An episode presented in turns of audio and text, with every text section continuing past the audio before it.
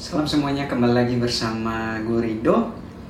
Uh, saya berharap teman-teman semua dalam keadaan sehat walafiat dan kiranya teman-teman semua uh, dalam perlindungan Tuhan dan tetap menjaga kesehatan, tetap menjaga mental kita, tetap menjaga iman kita dan penting banget untuk kita menjaga imun dan iman kita.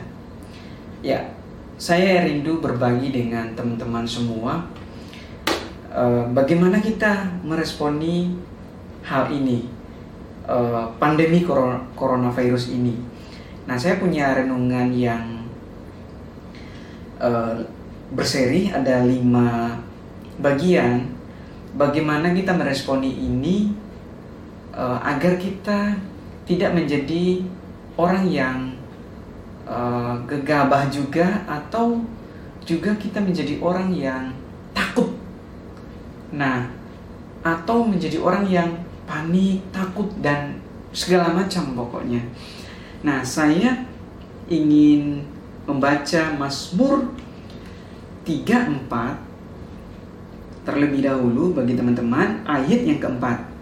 Firman Tuhan bilang begini, muliakanlah Tuhan bersama-sama dengan aku, marilah kita bersama-sama memasyurkan namanya.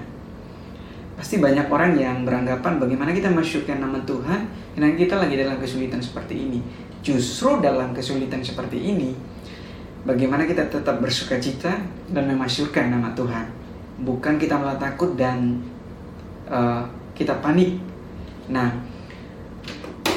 yang pertama adalah part yang pertama yang perlu kita responi adalah jangan takut. Ketika Anda mendengar sesuatu yang buruk tentang apa yang terjadi seperti virus corona ini yang melanda seluruh dunia, mustahil kita nggak ada rasa cemas. Saya rasa secara manusiawi, saya juga secara manusiawi mengalami rasa cemas ketika melihat, mendengar informasi-informasi yang berkembang yang saya terima, tapi saya mau mengajak teman-teman semua untuk memiliki langkah iman, yaitu jangan takut. Nah, meskipun banyak hal yang menyebabkan kita cemas dan segala macam, Alkitab mengatakan bahwa Allah lah yang memegang kendali atas segala sesuatu yang terjadi dalam kehidupan kita.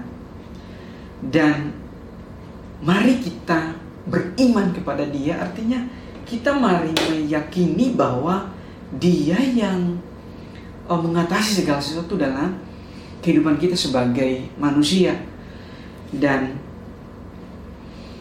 saya rindu agar Eh, teman-teman uh, semua mulai merenungkan saat ini untuk terdorong untuk hidup meyakini sepenuhnya pertolongan Tuhan di masa-masa sulit seperti ini. Karena kita akan tenang, akan lebih santai ketika kita ada dalam masa-masa yang adem, yang uh, enak. Tetapi ketika kita ada dalam masa sulit ini, inilah menjadi taruhan bagi kita bagaimana kita mempercayai Tuhan sepenuhnya dalam kehidupan kita bahwa ya kita tahu bersama bahwa penyakit ini random banget. Terjadinya itu bisa menulari siapa aja.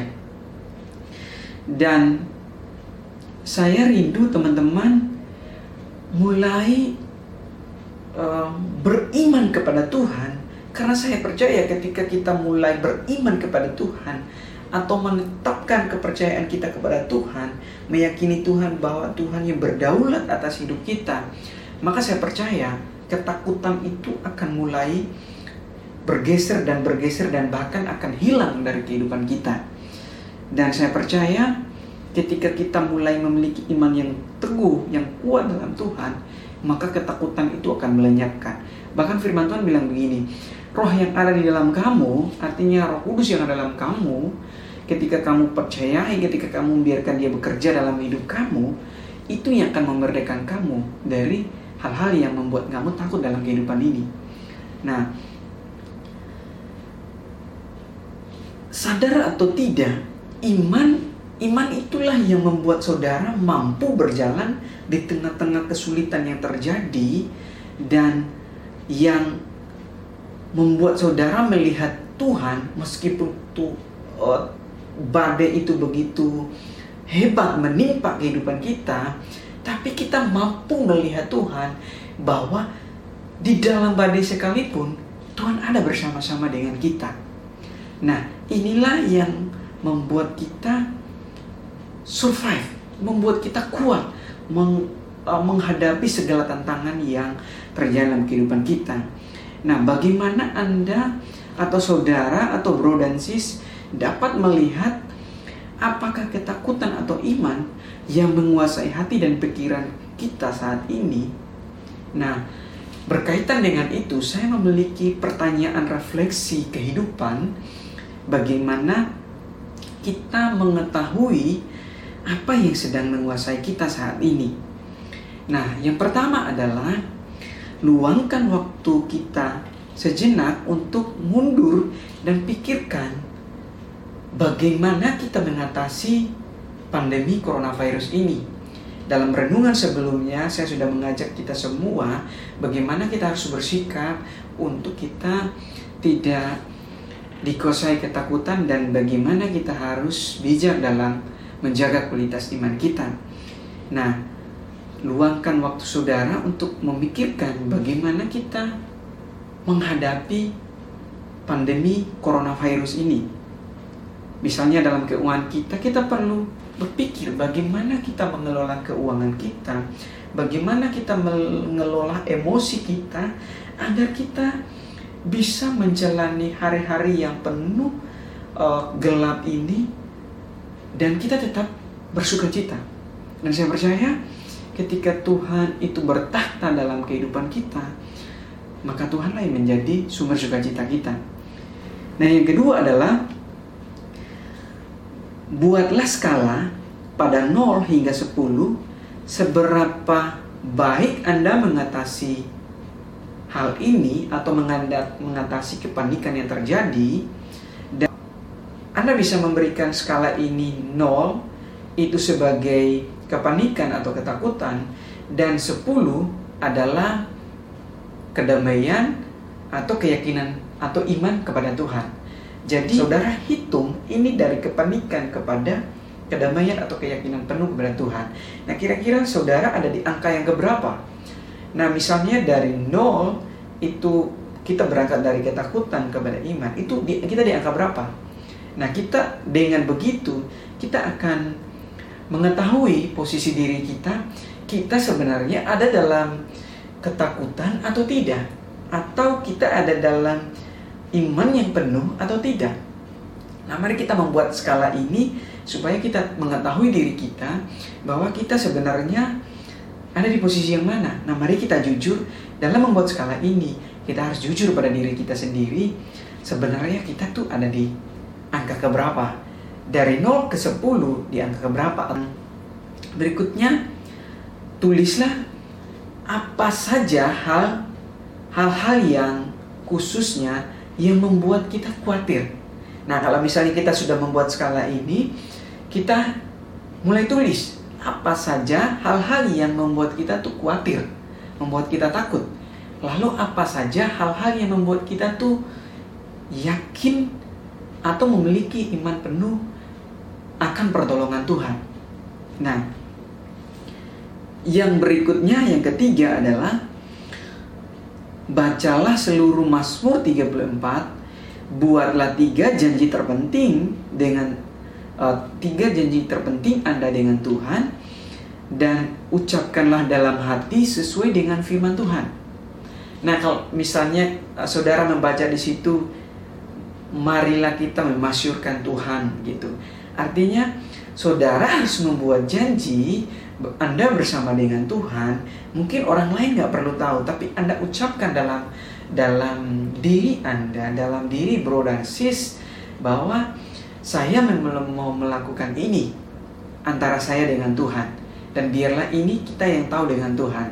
Nah, mari kita uh, membuat janji ini dan kita mau melakukan janji ini.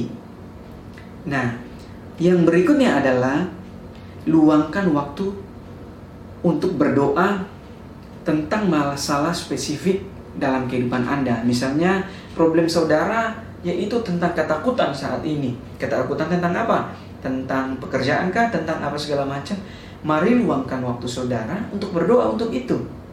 Dan nyatakan itu dalam doa saudara dan kita percaya bahwa Tuhanlah yang paling tahu apa yang saat ini kita butuhkan dan kita berserah hanya kepada Tuhan.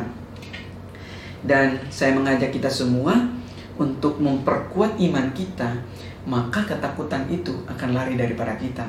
Ketika kita membiarkan Tuhan bekerja dalam kehidupan kita, maka saya percaya semua ketakutan itu akan lenyap, akan hilang dari kehidupan kita. Bagaimana caranya? Perkuat iman saudara, perkuat imun saudara, maka ketak, maka ketakutan akan lari dalam hidupmu.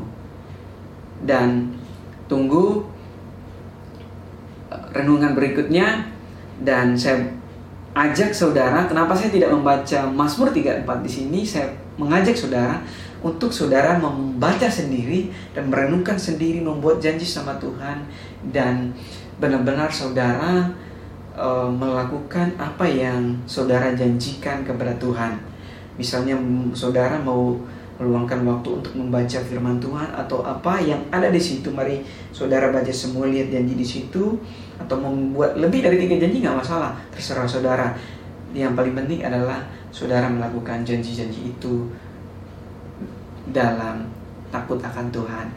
Kiranya uh, renungan ini, renungan yang berseri ini dapat menolong saudara agar saudara keluar dari ketakutan saudara. Dan kita akan berbicara tentang hal-hal yang lain lagi. Dan ada selalu ada pertanyaan aplikasi, aplikasi kehidupan. Uh, bagaimana kita merefleksi pertanyaan refleksi tentang kehidupan kita? Apa yang harus kita buat dan bagaimana kita mengatasinya dalam kehidupan kita? Tentunya yang bisa mengatasi Ketakutan Bapak Ibu adalah ketakutan saudara adalah hanya Tuhan dan saudara yang bisa mengatasinya. Saya hanya rindu untuk kita merenungkan bagaimana kita harus keluar dari masalah ini. Tapi yang akan menyelesaikan itu semua adalah teman-teman semua. Kiranya ini bermanfaat bagi teman-teman semuanya. Tuhan Yesus memberkati. Shalom. Jangan lupa juga untuk share video ini. Jangan lupa untuk tetap subscribe, like, komen, dan berikan masukan buat saya. Dan biarlah video ini berguna bagi teman-teman semua, bagi bro dan sis, dan kiranya ini bermanfaat bagi banyak orang. Tuhan Yesus memberkati.